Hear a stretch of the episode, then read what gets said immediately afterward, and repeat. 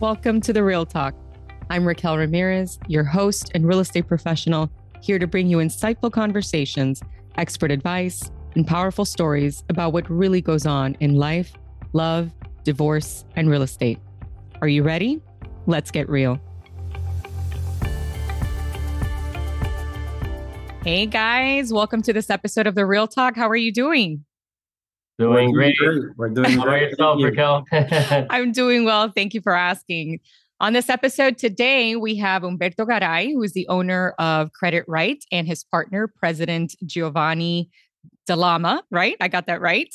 Correct. Uh, so everybody knows they operate credit rights services, and you may or may not have seen them on Instagram, but I'm, I'm- they're constantly putting out really fantastic content. You can find them on TikTok under Credit Right, Instagram under Credit underscore Right, and you can find them on Facebook under their company name, which is Credit Right Services, and uh, they are credit uh, certified credit specialists. Actually, I believe you've been in business since 2016. Is that correct? Yes. So we were in business in 2016, but we've opened up Credit Right in 2018. We were with another company. Oh, okay, cool. So tell me a little bit about your journey then so that people can get acquainted with, you know, what you do, when you started, why you started, and then we can just you, you know, just naturally migrate into the cre- the topic of credit. Yeah. So basically, uh, the reason that I started was because I used to work like a regular nine to five job. I used to work with Medicare. And Oh. you know, I kept looking at you know my life, right? And it was like, man, you know, I keep doing the same thing over and over and over again. And then I would look to the side, and then I would see that the person next to me has been working there for like 15 or 20 years. And I noticed that, you know, his raise was like five bucks. It was crazy. So then, you know, I was like, man, you know, what is it that I can do different? And then, you know, one day I was in the break room, you know, just like, man, I was like, wow, how, what do I do? And the idea just came out of nowhere with one of my coworkers. And that's basically how I got into uh, the business. I just started doing my research, and that's basically it. That's how I got into it. That's great. Well, you chose a, a very uh, important, I guess, uh, if you will, a very important business. Credit is everything. I know a lot of people talk about that. You really can't get anywhere without credit. Even if you had a million dollars, you'd stash it under your bed. You really can't do anything without proving to someone else that you are responsible enough to pay your bills. So it's one of those things that uh, prevents us from either purchasing or renting. A lot of people don't realize that when you are going to rent a property, you do have to provide a credit report and that credit report should speak volumes of you as as a tenant how trustworthy responsible how credit worthy you are. So credit is one of those things that, that follows you basically anywhere you go whether it's to buy a house rent a car i'm sorry rent a place buy a car lease a car uh, for all kinds of things. And i'm sure we'll get into that a little bit later but um, yeah that's actually a really a par- particularly an important part of what we do and, and how we get around. So um, let's get into it. Tell me, tell me a little bit about Credit Right and the kind of services that you offer. Uh, so basically, uh, you know, we're a credit restoration company. Uh, you know, so credit repair is the process of fine tuning a client or a consumer's credit uh, report or profile so they can qualify for the best rates on loans. So what we Ah. do in a nutshell is um, we basically challenge all inaccurate items on the credit report by sending out dispute letters to both the credit bureaus and the and the creditors, right? Um, we offer a free evaluation because not everybody, you know, needs credit repair. A lot of people think, hey, I need credit repair, you know, but they might not need it. You know, Right. they, they might need to lower their credit card balances, you know. Um, a lot of people don't know that, you know, most of the time when it comes to like the credit score, uh, the consumer is the only one who can control the credit score, right? Um, you know, by using their credit card responsibly, not running their credit as many times. You know, we get clients all the time, you know, that they call us when they're in Macy's, you know, and they're like, Hey, I'm in front of the cash register. Should I run my credit? And I'm like, No, you know, don't do it. You know, so that's basically what we do in a nutshell. That's actually very important. I'm glad you brought that up uh, just very early on in the conversation. There is a very big difference between repairing your credit and being irresponsible with your credit. Yeah. So sure.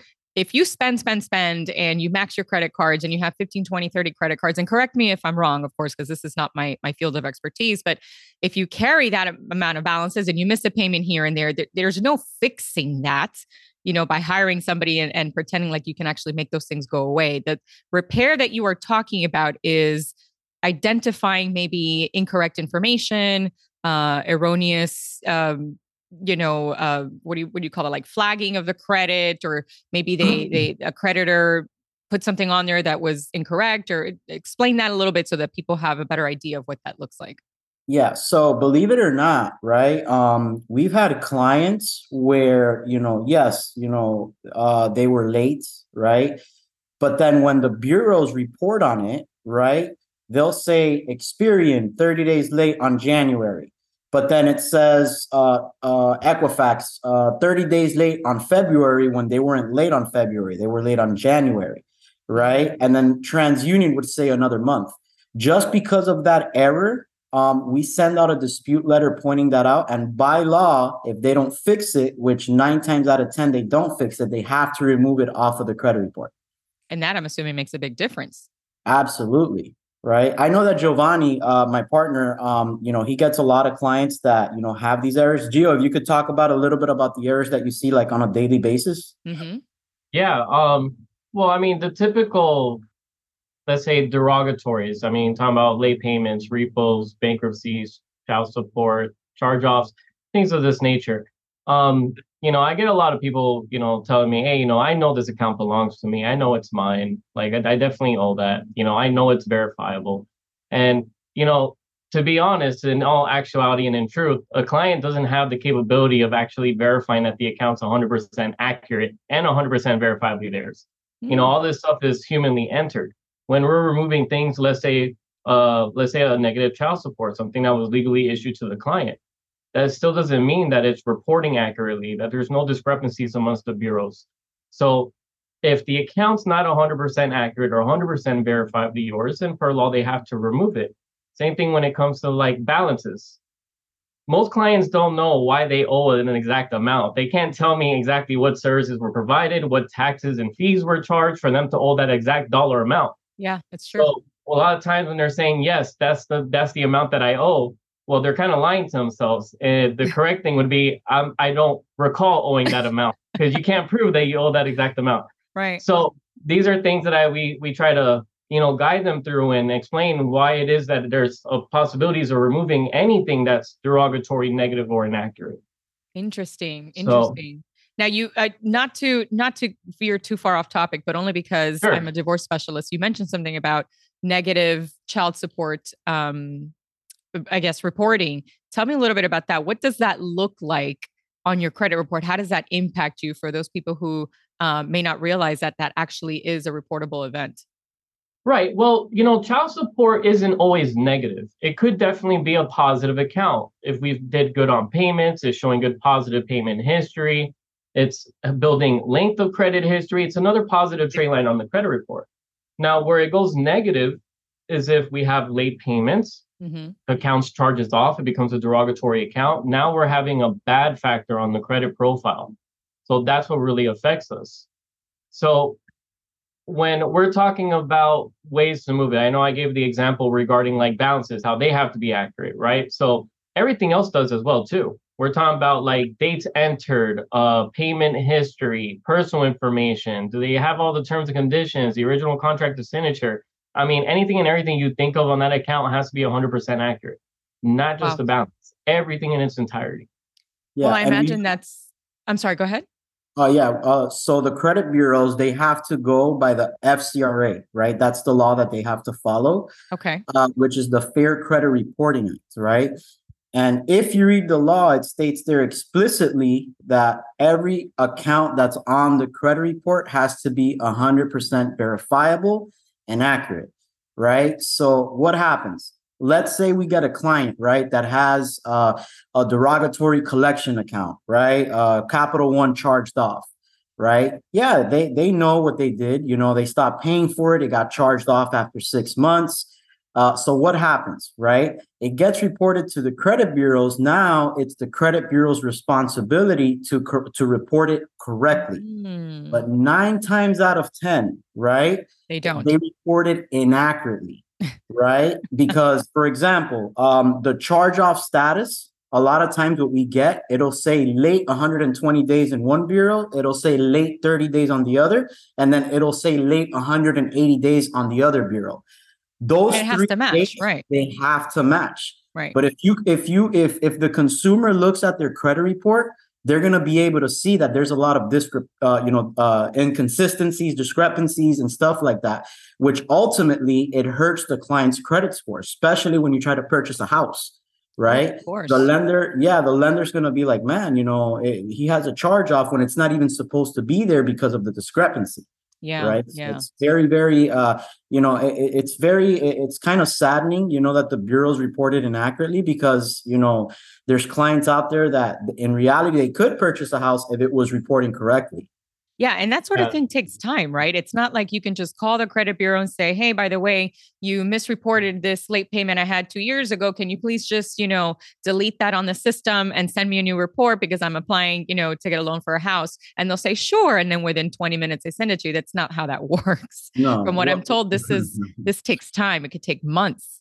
what we tell clients is just because it takes one day to you know mess up your credit doesn't Yeah. mean it's going to take one day you know for you to fix it Yeah. you know it's a process you know it's like a war you know like we have to send out dispute letters they send Yeah. out stall tactics because remember the bureaus when they're reporting you know they're making money you Yeah. know especially when the credit report is subprime right where it's a mm-hmm. very bad credit report the bureaus are banking on that so every time they delete something off of the credit report the credit bureaus are losing money so of course we send out dispute letters, right? We send out dispute letters, and uh, they don't want to remove it. So what do they do? Oh, stall tactic. We didn't receive. Uh-huh. Uh, yeah, we, we didn't receive your social security when clearly we we we did send the social security of the client or the license or the proof of residence. Uh, so that's basically what happens. It's an all-out war. So usually with with credit repair, um, in an average of like six rounds, uh, and it's not six months, right? Because six rounds, um, the bureaus respond every 35 to 45 days, right? So we can't say six months. Yeah. So in an average of six rounds with our dispute letter, since we use factual disputes, you know, we don't say things like, "Hey, this doesn't this doesn't belong to me," or you know, "It's not mine." Right? We use factual dis- uh, disputes where we actually point out the inaccuracies. Um, we're able to delete 80% of all of the inaccurate items off of the report. But but that's an average, right? We've had client uh, consumers where in two or three rounds we've been able to delete everything. Uh, but most of our consumers, it usually takes anywhere between six six months to a year. That's incredible. Yeah, but that makes sense though. That Yeah. makes sense. Um, because I've seen that in the past with clients who have had to take a step back from the house purchasing process and say they have to call somebody or or, or pay off some balances, whatever. Any anything that requires them to rebuild their credit, even by a little bit. It's usually what they tell us. It's minimum three months, and it could be a year and a year plus, depending on the situation and how badly they need to repair. So that's incredible. And uh, I'm actually taken back by some of the things that you said to me because I'm I'm really not familiar with the back end, obviously, of credit. I don't think anybody really is unless you're in the industry. Um, but yeah, you, it, co- consumers do have legal rights and there are protections uh, in place. But it, since you don't know about them, you have to reach out to say professionals like you to really look into that and do something for them that that would actually yield some results. Tell me a little bit about um, the effect that certain things, if you can, because I don't know if that's you know a a um I don't know if if that's like on a scale, right? That you would say if I missed a payment, how many points does my my credit go down? If I file for bankruptcy, how many points does that go down? If I go into foreclosure, those types of events. What kind? If you can tell me if there's a scale, like every time I miss a, a, a I send a late payment, does that affect my credit by 30 to 60 points, 60 to 90 points? Is there something like that that people could refer to in their minds? Yeah, so in regards to like the scoring system, um, you know, there's over 30 different scoring models, right? Wow. Um, yeah, you know, they have It's Credit not Karma. just yeah, it's not just the one credit karma. no, no, not at all. So um, what happens is is that you know when it comes to like the scoring system, a lot of people think, hey, yeah, my credit karma says this, but it's the inaccurate score, or whatever the case is. But in reality, it all depends on the lender and what scoring model it is that they're using, right? Um, so it is impossible for anybody to tell you, you know, if you get a late payment, this is how much you're going to drop. The reason for that is because a lot of everybody's credit report is different So it depends. How many collections do you have? Uh, how many late payments do you have? How many inquiries? You know, right. so it would be impossible. Lines, right? Yeah, it would be impossible for anybody to tell you um, how how much your score would drop. What we go by is the five factors of the credit score. Right, thirty five percent of the credit score is payment history. Um, you know, uh, if you're if you're on time, if you're late, if you're late, it's actually one of the worst things that you could do, right? Because that that that drops your score uh 35%. 30% is credit utilization, right? So that's how you're using your credit cards. Um, you know, I'm pretty sure everybody that's listening to this has heard about the 30% rule, right? Where hey, don't use more than 30% of your limit or don't Correct. go over the 30% limit. We tell our clients not to go over 10% of their limit right? Because, you know, the less credit that they use, the better it's going to be for the credit score since it affects 30% of the credit score. Mm. Right. So we're not able to tell, you know, exactly, hey, uh, you know, if, if you're late, you're gonna go, you're gonna go down 65 points. We don't know. Right. right? There's too many factors. Right. Right. Also why it's illegal to guarantee credit score increase. Yeah. I read that somewhere. Yes. Yep. I'm I'm glad you brought that up because a lot of people you hear it this is and this is one of the reasons I have the show to be honest with you it's to talk about real information because anybody can easily ask their uncle their neighbor the guy who sold them the car their best friend from childhood the guy who knows everything and doesn't really know anything and they say well they told me that if I go to this place they guarantee them that they will be able to increase their credit score by 100 uh, you know points or if I do this then I can easily sell my house in like 24 you know there's always like these shortcuts that I absolutely hate because I hate anything that cuts a corner. That's just me personally. Yeah. I don't cut a corner in my personal or my professional life. So I am very keen on mentioning that. And that what you just said is exactly that. It's it's cutting a corner, but it's really it's it's a lie. There's really no yeah, way from what you're telling me. There's absolutely yeah, there's, no way. Yeah, I mean, I see it all the time. Like even when I'm driving, like, I'll see on the bench, like raise your score over 100 points in one month. But it's like wording. You know, they they're very specific with the words, so it's misguiding clients yeah. You know, you got situations where they're, you know, yeah, look, we've had we've had clients that have gone up over two, three hundred points in like just a few months, but that's not the same for everybody. Like your credit profile generates what your score is going to end up being, and if you're building your credit properly, you will see those increases. Right. But other people are using other type of like what I would call like gray area things, like basically it's like trying to sell trade lines, like authorized user accounts. Oh, I've heard this about is, that too. This is considered piggyback riding. You know, a lot of people don't realize that that's only a way to kind of like help support your credit. But, you know, piggyback riding, lender looks at that report. So that's not your credit. That's someone else's credit. Right, right, right. Right. So it can help you in some ways, but not most ways. And that's where a lot of the issues and the misguidance come into place. You can't just buy your way out of credit. Like how you kind of hit the, the you know the nail on the head in the beginning where you're saying you had a million dollars, but what does your credibility look like? Are you a liability? Yeah. Can the lenders trust you? Yeah. And how are they going to trust you if you have no organically built credit? All you have is authorized user accounts. You're still going to get declined. Yeah. Absolutely. It, and and you I don't know if it was you Humberto or you Giovanni who mentioned it at some point that no one's credit is the same as anybody else's. And that is true for basically anything and everything else in life. No two people are the same, no two homes are the same, no two transactions, no two divorces, no two credits no nothing. Two, eh, nothing. Nothing is ever exactly the same. So you would be remiss if you think that you can just eh, copy someone else's you know uh, life or yeah someone else's credit report someone else's transaction. It's never going to be identical. Um that's just eh, that's just impossible and, and that's just that's what um you know and and and one thing about our industry right the uh, credit repair industry you know that really upsets me because you see it everywhere on instagram. It's mm-hmm. like what Gio had said in 30 days, your score is going to shoot up 100 points. So what happens, right? As an industry, a lot of people think that we're scams. Why? Because a lot of clients you get baited into that, right? Yeah. And then when they get baited into that, um, 30 days pass, their score doesn't go up, right? Then what happens? That's when the excuses start coming in. Ah, yeah, don't worry, next month. Yeah. But you just misleaded the client, you know, so he can sign up to your service right? So here, what we do um, is we never tell clients what they want to hear. We tell them what they need to hear. Perfect. Right? Because the thing is, yeah, the thing is, um, there's a reason why we have nothing but ne- uh, positive reviews. We don't have not one negative review because we're never going to tell the client, you know, a lie. We're not going to say, hey, and third, because ultimately we don't control the credit score. right. right? The client is the only one that can control the credit score. Imagine if I were to tell the client, hey, in 30 days, your score is going to shoot up 100 points and they max out their credit cards. Their score is right. going to go anywhere, right. right. It doesn't matter what, you know, it, it, it, that's why that's that's misleading, you know? Yeah.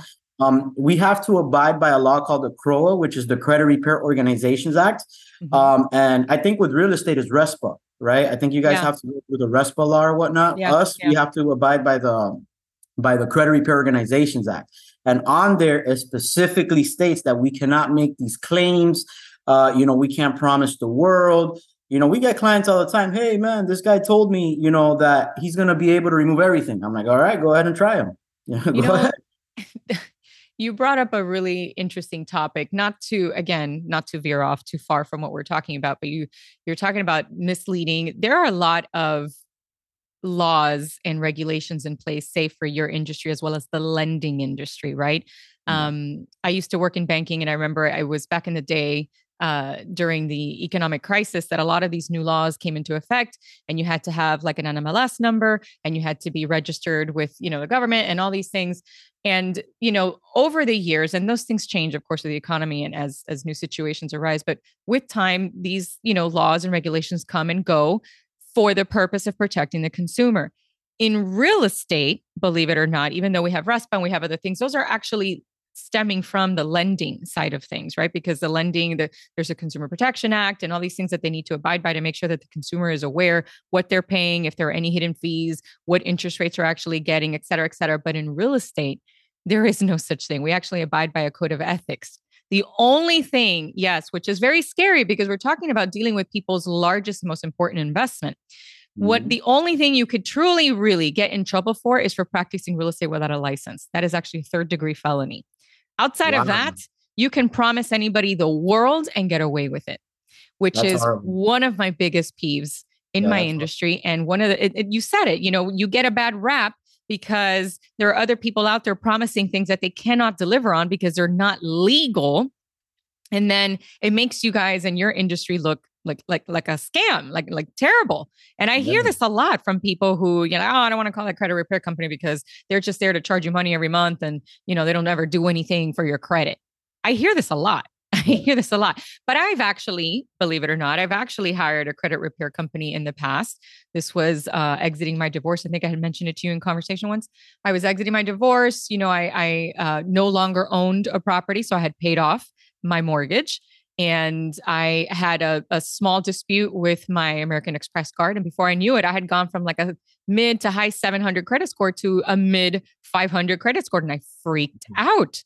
I mm-hmm. freaked out. I had no idea why it had gone down so much. So, to make a very long story short, I eventually engaged the help of somebody very much like you, and they gave me some some some decent information. And and yes, within a few, I would say probably within six to eight months, my credit went up probably about 100 120 points and once i broke the 700 club that i was back in business you know i started to get a little riskier and start applying for cards and i think that helped me out a little bit um and now I just promise you the world, or they did not. Thankfully, they did not. and are, that's are, why I know. companies right there. yes, well, that's why I know because I did a lot of research, and in doing that research and speaking to other people, and obviously in my line of business, I typically refer clients who have, you know, struggled with their credit. I typically try to help them out and refer them to credit repair experts uh, for that reason. And listen, you don't have to be a millionaire and vice versa. You don't have to be struggling in life to have good or bad credit. It has nothing to do with how much money you have or don't have.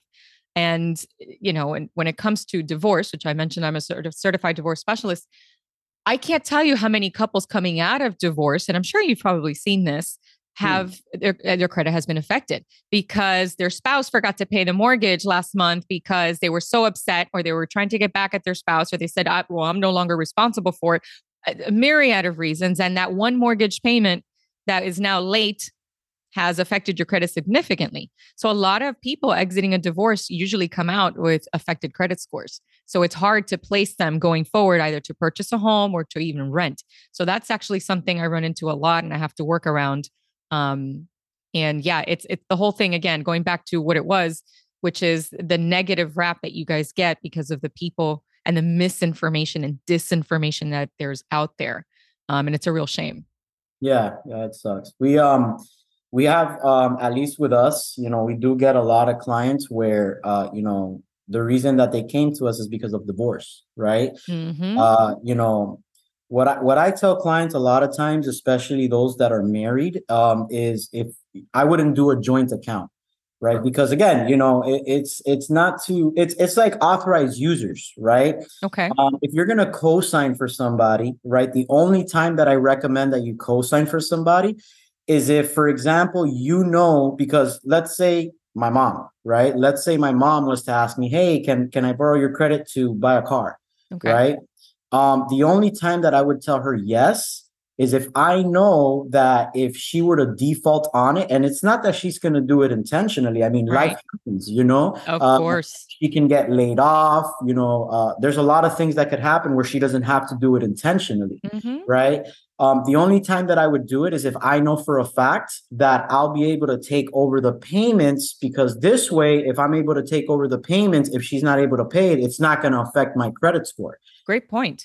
So that's what that's what I tell people that are married, right? Like if you want to add your uh, significant other, uh, your husband, your wife to a credit card, don't do a joint account. Do an authorized user, right? Because with an authorized user, all you have to do, if if if worse comes to worse, you just got to call the credit card company and they'll remove you. But with a joint account, um, you know, you You have need to permission have from both. permission from both and if there's animosity there which we've seen us uh we've seen uh you know a lot of times where you know the husband or the wife is mad at the other person and they don't care about their credit they they No. just want to hurt the other person right No. and they're like you know what i'm just gonna miss i'm gonna be late you know and i'm gonna make sure that it affects them you know Yeah. so the best way to do that is is not doing joint accounts i'm Yeah. you know i don't you got recommend me. Uh, sorry, really quick, because you got me thinking. and It was kind of funny. I actually have uh, two clients that happened to, to get me, and I know that they used to be married, and both of their credits got messed up. They both ended up reaching out to me differently, and none of them know that they're both working with me at the same time. How funny. Yeah, it's like I, I, I obviously I can't say anything, but I, I, I But you're looking at it from the back end and saying, "Oh, this is interesting." Yeah, no, and they they've talked about each other because obviously you know, they're explaining to me what's the reasoning that the credit got damaged. Correct. and Yeah. So you know, we hear a lot of the life stories and stuff like that, and it's like, man, little do you know, but you know, the reason, you know, you're Yes. both actually with me, yep, and they have Yeah. no idea. And listen, it doesn't even have to be it doesn't have to be something like divorce. It doesn't even have to be anything like sabotage. For the very happy couples who are, you know, going about life and and enjoying every day of of of their life and their family, it could very well be that one of them gets sick and ends up in the hospital for a week because they had vertigo. I don't know. It, it could be something just like what you said, life happens. And if they forgot or they were just physically literally unable because something got in the way, and again it's unintentional it's going to affect you. It's it's there's no way around it. The credit credit bureaus don't care that you know you were on vacation or that you were sick or that your you know kids got stuck somewhere or that you had a, a i don't know a, a very unfortunate circumstance come up. Those hardships you know there are ways to get around hardships and it depends and that's a whole another topic of conversation when it comes to mm. purchasing and lending and all those things but they really don't care. That's not their that's not their business. That's not their problem. So that's a very good point you know about doing the instead of doing joint accounts to do authorized users Yeah, That's best way good to protect yourself is just like Humberto said. Like I tell clients the same thing. Like don't don't purchase something with your credit card. Don't pull out like a small loan if you're not able to pay it back or you don't have the funds to pay it back if you're building credit. Now, if it's something in regards to like let's say uh property, right? Property also has equity. So I mean, there's always there's always ways where you could take care of that. It's not like you're completely upside down. You know, there's ways we could take care of it. When you have uh um something that's not profitable or something that's not actually has equity in it, hmm that's what I would call a, a negative loan because you just owe all that back, but there's nothing Right. tied to it. right, Right. So if you don't have five hundred dollars in your account, don't put don't buy a five hundred dollar laptop from Best Buy. right right right and Right. um something about what you also said there which is you know when you're talking about the authorized users um, you don't have to think of it as a as a means to being separate from your spouse because let's say something does happen and your husband let's say his credit suffered and now he's in the 600s but you still manage to keep your credit in the 7 or 800 level. When you go to buy a new house, right? Let's say you're upsizing in life or downsizing, whatever the case may be, and you go for a loan. If both your credits are affected, then you're not going to get that loan. Many times, if one, you know, who whoever's score is highest, the lender can take you as the primary borrower, let's say, and say, I'm going to offer you this interest rate or this loan program because you actually qualify. You're above a six, 760, 780, whatever. But if both your credits are below a 700, then you're not going to get that, that loan program. You're not going to get that special rate. But if at least one of you has exceptional credit, then you can get by and you can purchase that other house or, you know, that vacation home, whatever it may be. So again, that's just a reason why to consider doing the authorized user as opposed to doing the joint accounts when it comes to credit. 100%. Yeah, some people might think about that and be like, "Well, I don't know because if I don't do a joint account, it doesn't really." No, no, no. It's it's not about that. It's it's about being practical and about being smart about your future and how you're going to, you know, be able to use credit to your favor. Yeah. So not a joint interesting. account, but still a joint decision. You guys are still supporting each other equally. Correct. Right. It's not like how you said. It's not anything about it being separate. Actually, it gives you guys more options and opportunity to exactly. be able to do things together. Exactly. Exactly. That's the whole point.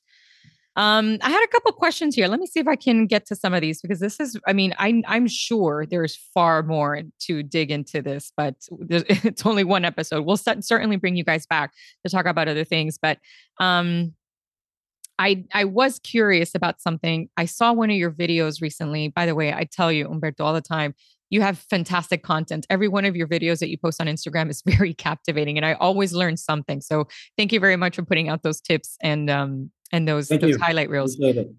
Gio's the one that gives me the ideas. Oh, really? So you're the mastermind behind them. He's just saucing me up. He's salting me we, up. we, got we got Giovanni the brain, so that's why you know. That's why um he's the one. He's you, the one that you know. That's so funny. So Pinky and the brain here. Yes, yep, that's it. That's it. well, the question I had for you is how has the credit repair industry evolved over the years? And what trends do you see in the future? And I bring that up because I know that, or I hear that people are over. What's the what's the word that they were saying? Um, eh, people have overused their credit in recent times, and I don't know if that opens up any doors for potential problems in the credit industry. Or you tell me what what what's in stock for us coming up. Yeah. So, um, in regards to the future, right? Of um, right now, um, I think it was last month or this month. Um, the the United States has the highest the highest um, amount of credit card debt in the history of ever happening. You know, it's crazy.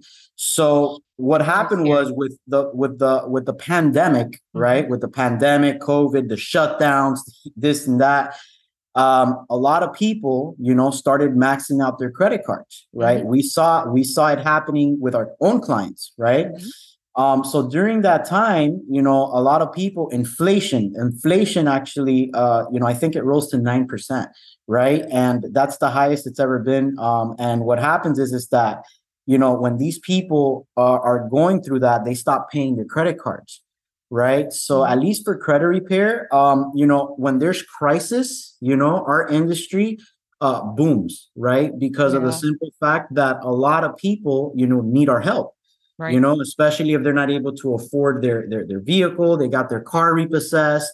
Uh, you know, uh, you know, COVID, a lot of people went to the hospital, they weren't able to pay their medical bills, uh, you know, they weren't able to pay their credit cards um, so I would say, uh, you know, depending on the economy, right, and the inflation rate, um, I would say that you know, at least for us, I mean, our industry is is is is really really good. I mean, it's strong. In other words, so yeah, yeah. Anything yeah, that just uh, sorry uh-huh, to add ahead. on to that. I mean, even even when we're talking about because uh, good points. I mean, right now there's a lot of a lot of struggle with inflation and and everything coming off of the whole pandemic situation and um, you know, even if we're looking into you know possible recession, right? Because we've been looking at G- uh, GDP drops.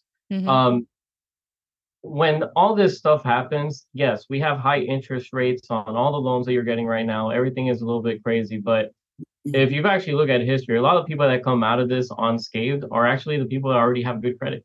Yeah. So like if you're able to pull out, let's say you're, you're having an issue with work, whatever the case is, there's ways where you can get loans. Maybe the rates aren't that great, but you're able to still stay afloat, keep the roof over your head, make those payments you need on the vehicle because you're able to borrow. Right. Right. And then once everything starts to slow down, there's always chances of, and I'm sure you're you're, you're very familiar with the process of refinancing, bringing down the interest, being able to pay all these things back. When you don't have good credit, all you have is whatever you saved in your savings account. People are pulling loans out of their 401 you know like Crazy. they're they're taking out. So having good credit during times like this is really going to help out. It's really going to help you. What is the craziest thing you've heard from somebody that i guess like say an excuse if you will for having terrible credit or for not? I'm just oh, curious. the worst worst of the worst. That's easy yeah. Um i've had people call me like i don't believe in credit. It's terrible. I do everything cash. Oh. and it's like well, I'm curious. They like were they born in the United States or yeah, that's true. somewhere else where they don't have credit? You know, right. like there's other countries where you know your credibility is based on income. Right. But if you live in the United States and you say you don't believe in credit, um, I, I don't blame them. You know, because this is something they don't teach you in school, mm. right? But once I actually are able to get them to to listen and understand the importance and how mm-hmm. to properly build credit and be responsible, it reduces your risk of getting into that situation of, you know, credit debt, having issues. Nobody wants collection companies calling them. Of course. You know, but again, it's not even about how much money you make. Obviously that can help yeah. out, but your credibility is everything. I've I've I've um you know, quoted like Wolf of Wall Street movie. You know, you're talking about somebody that had all the money in the world, still having trouble getting approved from banks, can't can't purchase anything. Yes. Yes. So more money usually comes more, more money, more problems. more money, more problems. Exactly. yes, more money, more problems. Well, really, what that means is that the more money you have, the more you're you're bound to spend. Because now you think you have yeah.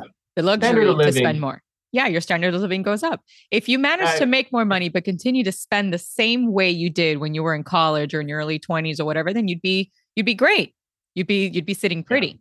And yep. uh, yeah, so some people think that cash is king, but really it's credit. Credit is king. I tell people that, you know, that say, hey, you know, I don't believe in credit. I go like, do you have $250,000 to buy a house cash? You know, more than yeah. likely they don't, you yeah. know, like, and you're going to have like, to increase. You're going to probably like multiply that by two or three. Yeah, exactly. you know, like, like I tell people, like people that have no credit or bad credit, it, it is like way more expensive to live life. Right. Yeah. Uh, like, for example, let's say you try to so purchase a true. vehicle yeah let's say you try to purchase a vehicle. You go to the to the to the dealership you have a 580 credit score. Expect to put minimum of anywhere between three to five thousand dollars down. Uh, the uh-huh. interest rate is going to be high and so are your monthly payments. However if you go with like a 750 plus you save those three to five thousand dollars as a down payment. Your interest rate is low Lower. and the monthly mm-hmm. payments are low. You can apply that to a house as well Yes. Right? It's yes. not the same buying a house at a 580 than it is with a with a 740. A lot of lenders get mad 100%. at me. A lot of lenders get mad at me for that. Why? Because they're like, "Oh yeah, oh yeah, you know, I'm trying to approve them at a 580." I'm like, "Dude, you're not you're not focusing on on on the client. You know yeah. what I mean? Remember, Thank this you. is a third this is a 30 year loan, and you're trying to make your commission yeah. which I get. I can't, you know, I can't say, oh my God. But, but, you know, if they come to me, you know, uh, my goal is to get the client to the highest credit score possible Correct. so they can save money because the amount of money that you're saving when you purchase a house with a higher credit score, even five points, even five yeah. points can make a difference of thousands and thousands of dollars. A hundred percent. Thank and you so crazy. much for saying that. Most people don't realize that. And yes, I actually had that conversation a long time ago with a, uh, another uh, financial professional. We were talking about that, that people don't realize that the lower your credit score, yeah, can you get by in life? Sure, but it's going to be that much more expensive mm-hmm. because the higher your credit, the greater the opportunities, the lower the interest rates. And that can translate into exactly what you said hundreds and thousands of dollars in savings. Oh. So, yeah, I, and you know, with people like that, you, you don't want to work with people like that, people who really don't care that you're financing at a 580. Now, of course, listen, it depends you know you may be in a in a circum in a, a, situation or circumstance that requires you you absolutely need to buy this house. Those are all usually very personal reasons. Now if you need to get into that house then that lender should do everything they possibly can to get you approved for a loan at 580 whatever that takes. Agreed, agreed. but if they if it's if it's not an emergency right and as a as a real estate professional i'll be the one to tell you i need to know really what your needs are. When people come up to me and say uh, is, is now a good time to buy? Is now a good time to si- uh, sell? I always say, I have a very lawyerly answer for you, and that is, it depends.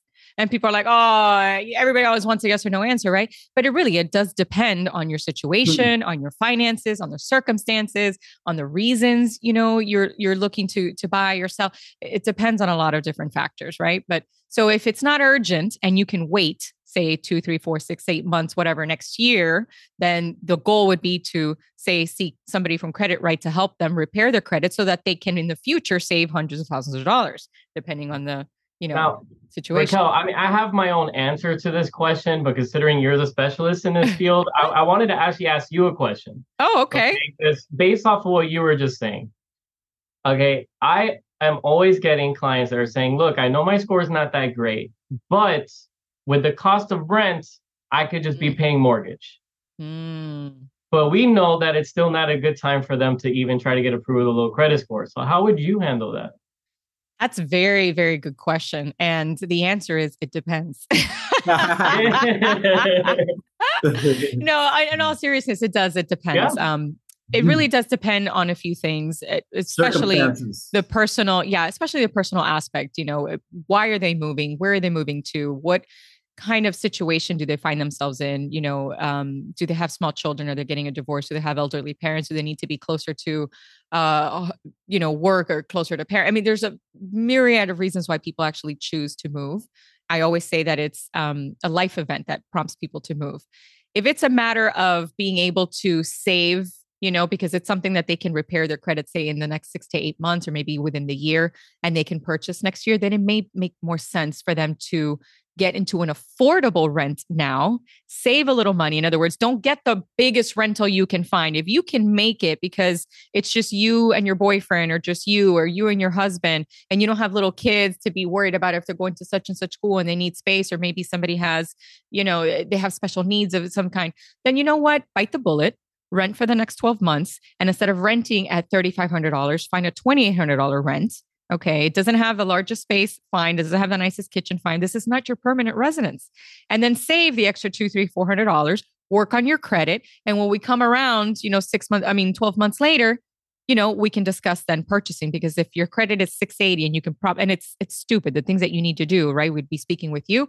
And the things that we need to do can potentially get them, you know, at a really at another level then yeah, that would make sense for them to purchase next year.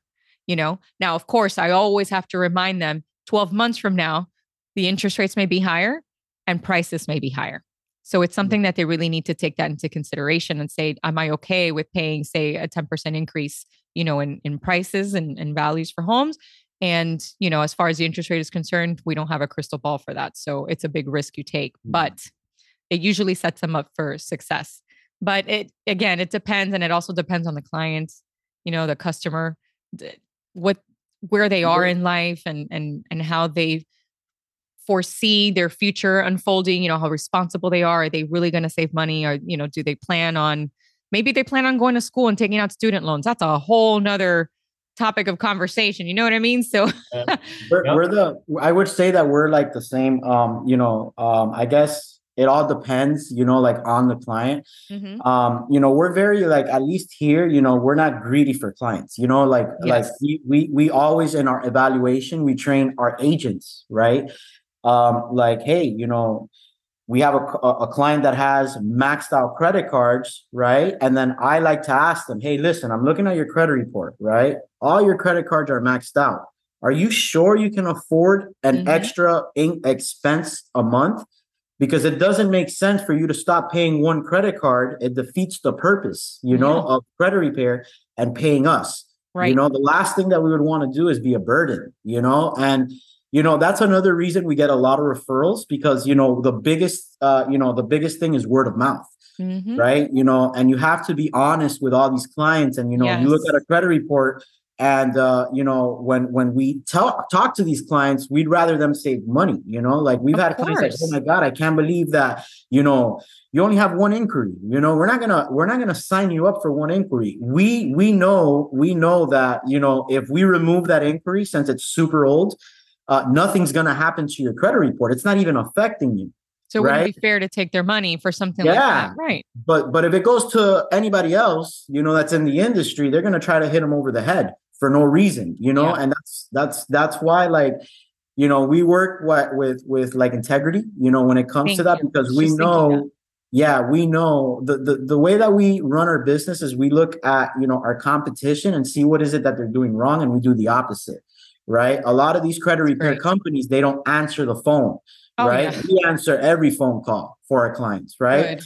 um, we sign them up and every month they're going to hear from us. Because one of the biggest flaws that credit repair companies have is Lack that they sign up the client and they forget about them. Mhm. you know they're like oh my god i just paid this money. So of course it's going to look like a scam if you're not following up with the client. It feels Mhm. like as a consumer it feels like yo i just paid these people some money and then they just left and disappeared Yeah. but we're like the opposite of that right which is why that that's why our slogan says fix your credit the right way right That's good. That's good. Well, then that means Yeah. that your company name is is perfect. yeah yeah Gio came No, up with the name yeah.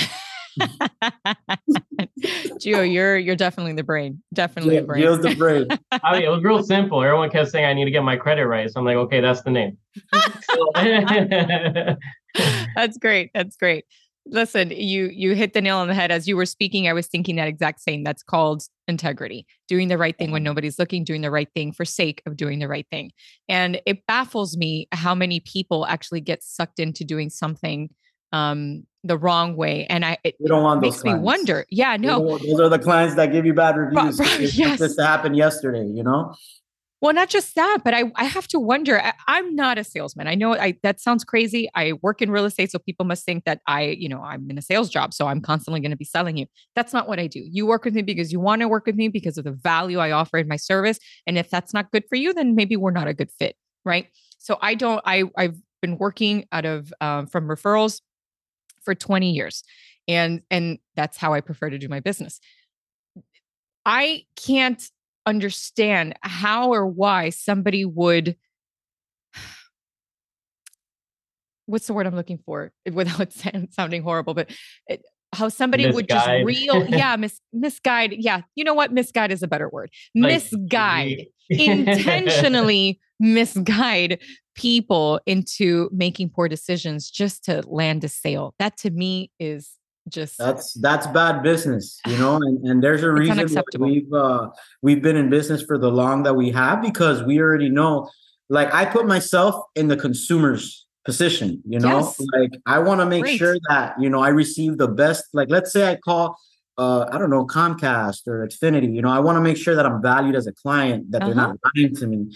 Uh you know I, I i need to make sure so what do i do i make sure like the customer journey or the consumer journey with us is the best that they could have you know at least to, Good. to my like to the best of my ability right. right, because ultimately the, the the important person here is the consumer Mhm. right the important person here is the consumer they're the ones that have the goals you know they're coming at you with a big trust where they're like hey you know i'm trusting you with my credit so i can achieve my dream of buying a house Right.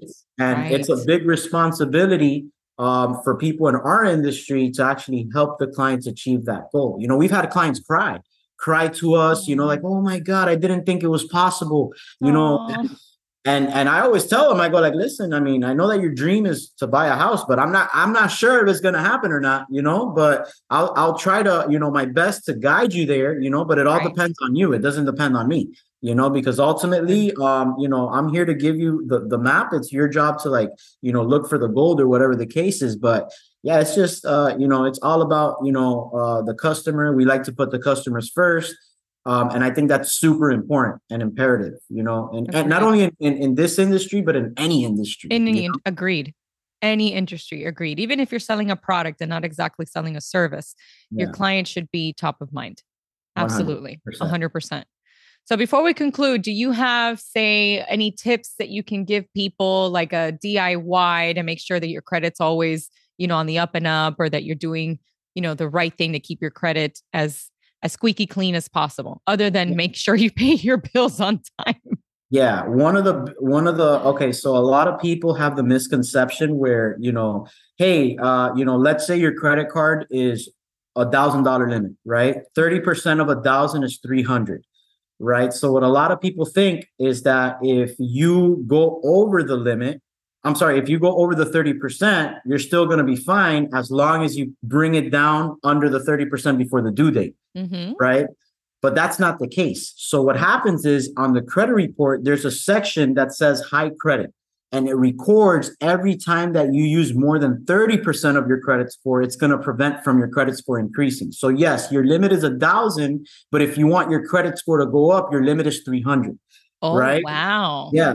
We, and, and we've done a lot of uh, trial and error or, you know, a lot of testing where mm-hmm. we've seen the client spend $301 uh and then another client would spend three hundred dollars and then another one two ninety nine and the one that did uh 300 and 299 were the same but the one that had 301 dropped and we're like whoa yeah so a lot of people are like oh what if i pay what if i use it all in one day and then pay it under 30% on the same day it still records every time you go over the 30% it's crazy wow. the reporting date if you if you wanted to touch that like that's like two seconds for on uh, the difference between your due date and the reporting date Ah, yeah. yes. So so the due date is when you owe the credit card. The statement date is when they report to the credit bureau. So a lot of people have the misconception where if I make a thousand five hundred sixty-seven payments in one month, that's going to help my credit score. but no, it's not. You know, uh, what matters is, yeah, it doesn't matter the amount of times that you pay your uh your That's credit funny. card. It doesn't, yeah, it doesn't matter. You know, like people are crazy. Like, but anyways. So what matters is, right, is the statement date, right? You want to make sure that the balance is at its lowest credit utilization 3 days before the statement date, right? So for example, uh, the statement date is on the 17th. You want to make sure that the statement date when you make your payment is actually like on the 14th. And don't Got touch it. it. Let it report to the credit bureaus and you're good. And now the statement date, it, I, I, I remember watching one of your videos about that. It doesn't always show up on your statement. You may have to actually call the credit company and say, hey, when are you reporting? What's my statement date? And they'll tell you that. Correct. Correct. Yeah, you can um I mean usually it's the closing date. It would just be the date from like let's say you look at your credit like for example Apple. A lot of people have Apple credit cards, right? Oh, yeah, that's a With thing. Apple credit cards, it doesn't tell you the statement date, right? And if you call them, it's weird. They don't even know when the statement date is. So what you want to do is you want to look at the dates on when it closes, right? So it'll say January 1st through January 31st. You already know that the statement date is going to be January 31st, so you want to pay three days before the state uh, before that date. Oh, Okay. Okay. So Yeah. for obviously you were paying clarification, before Yeah. you know make sure the payment post in be- time before, right? Yeah, Because sometimes that's it'll tell you, yeah, before. payment will post two to three days, you know, from the day that you initiate this payment. And so just for clarification for those who are listening, it's not your due date. Your due date is the day by which everybody including myself believes that your payment needs to be in, right? So you'll receive that bill in the mail and it'll say you owe $250 minimum due by I don't know, September 15th. That's not your closing date, that's just your due date. So your statement date may be I don't know, August 1st to August 31st, August 31st being the statement date, then you want to make sure that your payment is in by the 26th, 27th to be on the safe side. Yeah, we we drill it into our client's head. It is a sin if you pay on the due date. With our company, it's a sin. You know, like you're and then oh, Oh, why God, did your credit score go up? It's because you didn't pay on the statement date. You got to pay on the due date. You know, like it's crazy. You know what? I remember seeing that video. Uh, I don't know if it was this week or last week because I've gone, gone through your account. I've been trolling you just to get more information from you. No, it's Um, but- I promised that I was going to do when I pay all my bills on the first, right? I sit down on the first of every month and I pay all of my bills and I just go, right? And I I have like an Excel spreadsheet and I go through each one of my accounts and then I schedule my payments for the rest of the month. Um, but I'm I'm afraid I've been sinning for a very, very long time. So please forgive me. It's I've okay. It's okay. a You couple good days before is- my due the- date. The, the good thing is sins are forgiven, so you're good. You know, so end, it's it's all good. You know, at like that. now I you know. like now you know. Now you know that you know on the statement date, right? That's when you want to pay. So this way they can report Yes. their balance to the credit bureaus, Okay. and you're gonna notice a difference, right? Maybe you're in a plateau. Maybe you're like, man, why doesn't my credit score go up? Right? All you have to do is make that little tweak, right? Once you make that little tweak, uh, you know, I remember, like for example, when I was younger, right? I remember, and and, and it's like what Gio said. You know, I wish they would have taught us this in schools. I remember when I was like in the seventh grade, they were teaching me about the hypotenuse. Man, I'm 36 years old right now, and to this day, I still haven't used the hypotenuse. I remember, oh man, you know, I'm going to social studies. I'm going to social studies to talk about the rivers and stuff. I'm like, man, why are you teaching me about the rivers? Teach me how to file taxes, you know, teach me how to, you know, um, how to build my credit, you know, and and and that's you know, and unfortunately, it's everybody that thinks, oh yeah, credit. Not a lot of people know it's crazy, you know. Like hypot- they would have taught us this in school. Oh my god, the fact that you even remember that the hypotenuse was, and we learned that in school, yeah, you know, like it was crazy. the circumference. That's hilarious. Gio the other day taught me about the radius, and I was like, what? like that's crazy, you know. that's hilarious. That is hilarious. Uh, okay, good. So that's something I'm definitely going to make. Um, I'm going to do this this time around. So come, what is it? What's today? July. Okay, so come August 1st, I'm going to sit down and I'm going to re recalculate all my dates, my due dates, my quote unquote due dates, and I'm going to start paying before the reporting, the, the statement date. Okay, good. So I'm going to do that and uh, and I'll be forgiven of my sins. and going forward, my I should see hopefully an improvement to my credit. So yeah, because sure, my credit has been kind of plateaued. You're right. My I, and I've noticed that I'm like, man, I've been doing so well. I always pay everything on time. I always pay more you, than you know you going over that the kind limit? of thing. Yeah, uh, no, no, I never go over, over the thirty percent. Yes, I unfortunately sometimes, yeah. Okay, sometimes. so if you tweak that too in combination with the statement date, your score will go up even higher. That's great. I have paid credit cards off. I do that a lot. And I don't know, I've heard conflicting information. Is that a yeah. good thing to do, a bad thing to do to pay them off? Keep so it, it depends, right? So what happens is, um, and we've done a lot of trial and error, uh, well, testing with our clients where, you know, we're like, hey, look, pay off this credit card and pay it off in full, mm-hmm. right? Or just pay it off and leave a dollar, right? So the uh-huh. thing is, the, the the credit card companies, if you leave it at zero, they're not making any money off of you, right? They're they're they're not making any interest. But remember, if uh, what happens if you leave a dollar, right? But let's say five hundred thousand people leave it at a dollar. They're they're making a, a lot of money, right? So we've noticed that if you pay it off, it's gonna help. It is going to help because remember, you're bringing down debt. So that's always right. going to help you in your favor. But it helps out more if you leave a dollar right? So like for yeah, it's all you have to do is leave a dollar. So when you pay it, try not to use more than 30%. The right. limit shouldn't be your limit. It should be 30% of the limit. Mm-hmm. Um, and then try instead of paying it off in full, leave a dollar. Right. And you're gonna notice a huge difference, a hundred percent. Dollars go a long way here. Like even on the opposite side, let's say you don't have a high balance, you're under 30%, and you're deciding that you're gonna pay just your minimum payment. Mm-hmm. Don't pay your minimum, pay a dollar more than your minimum. Just a dollar more?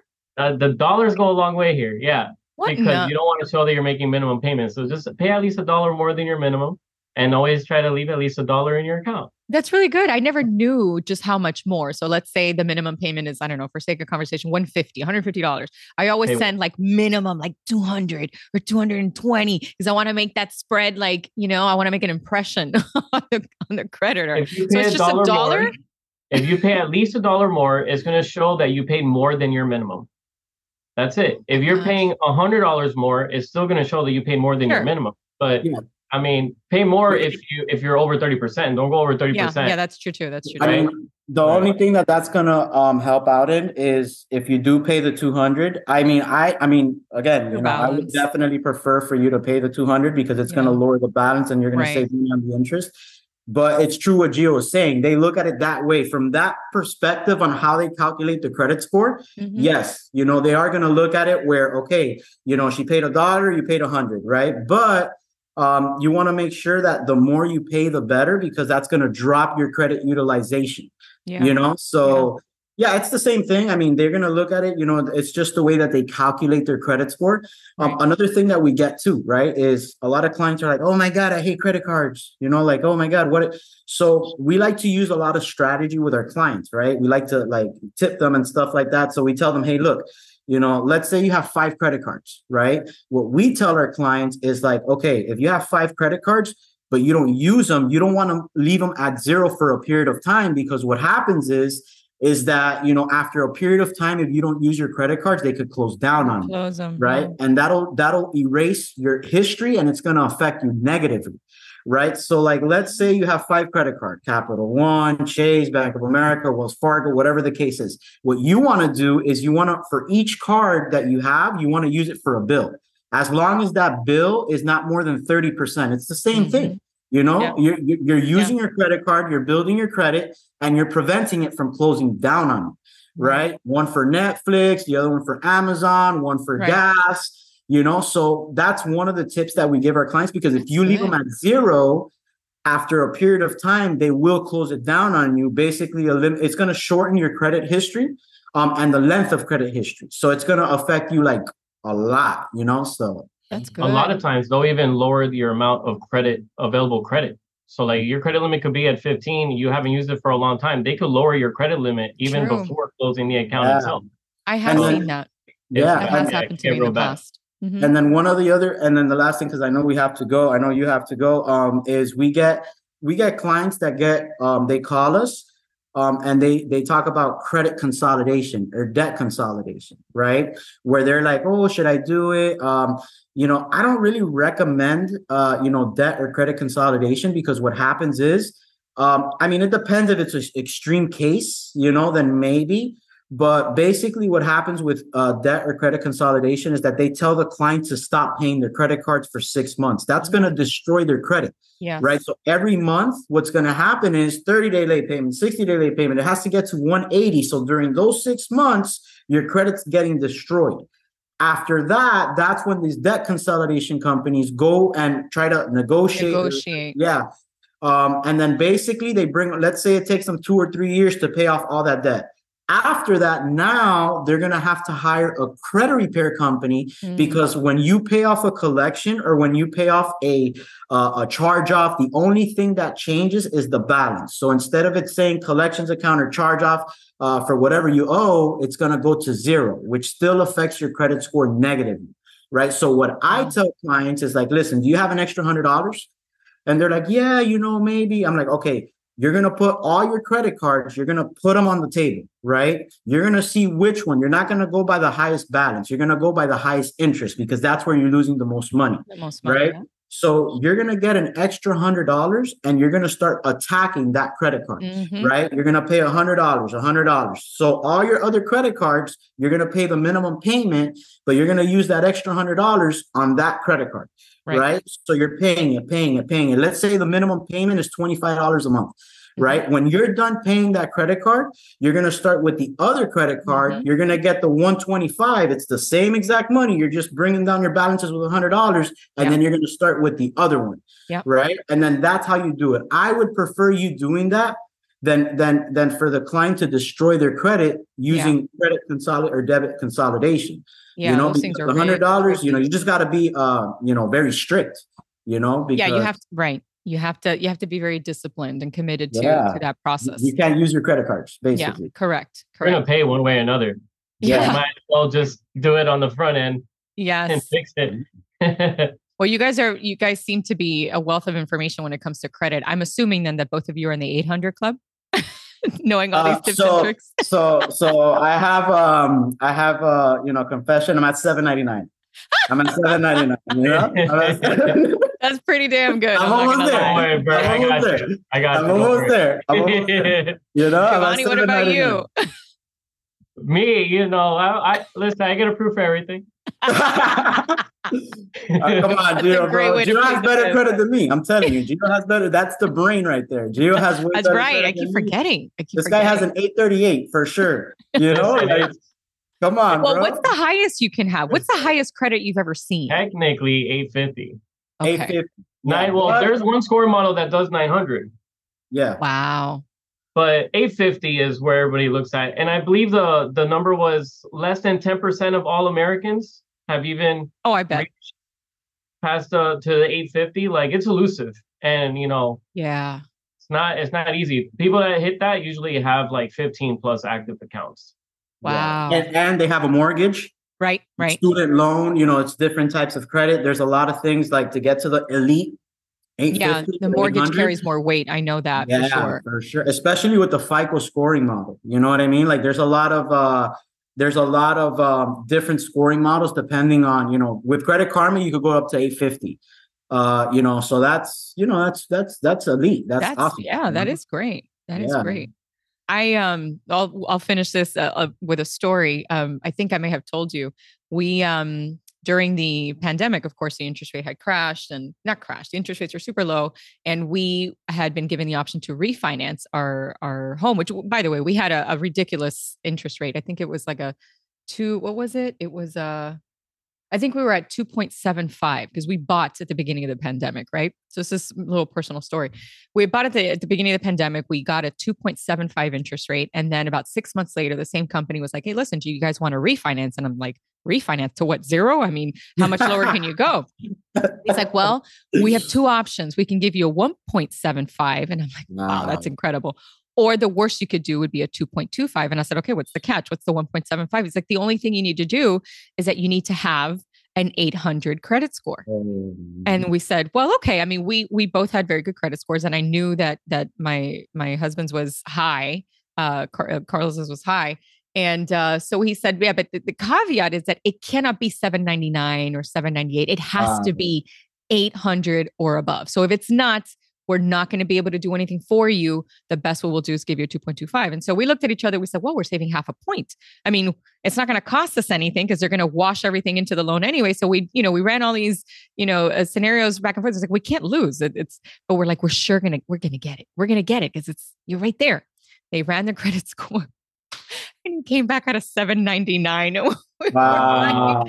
you should have, no. you should have, I wish you would have known Gio. He would have co-signed for you guys. Gio would have co-signed 100%. No, this, I'm telling you, Raquel, you see him right there. This guy has an 838. That's right there. crazy. It's crazy. It's crazy. But no, that's crazy that for a 799, that's crazy that for a 799 they they and what they didn't give it to you guys. So no, so we ended up just refinancing at two and a quarter. So 2.25. We still saved a couple hundred bucks, you know. So that yeah. was fine. But you know, they they they dangled that carrot in front of us for the 1.75, which would have been a whole point. Can you believe a 1.75 on a mortgage? That is and, unheard of. Uh, we missed it by one stinking point. Uh, um, wow. So, so, we look at 799 now, like, ugh, that's just not enough. That's not good enough. so we'll work to get into the 800s. Thank you for all of those really fantastic um, bits of information. I mean, th- those those tips and tricks were really great. I know that I'm going to start employing them as early as next week when I start paying next month's bills. Um, and uh, and yeah, I can't wait to have you guys back to talk a little bit more about this. I'm sure there's much more that we didn't cover, but I'm sure we'll do that in the next uh, next episode. And I uh, thank you guys very much for joining me. Thank you so much. Thank you for having us. Thank you for tuning in to this episode of The Real Talk. We sure do appreciate it. If you haven't already done so, be sure to subscribe to the show wherever you consume podcasts. This way, you'll get updates as new episodes become available. And if you found value in today's show, we'd appreciate it if you would help others discover this podcast. Until next time.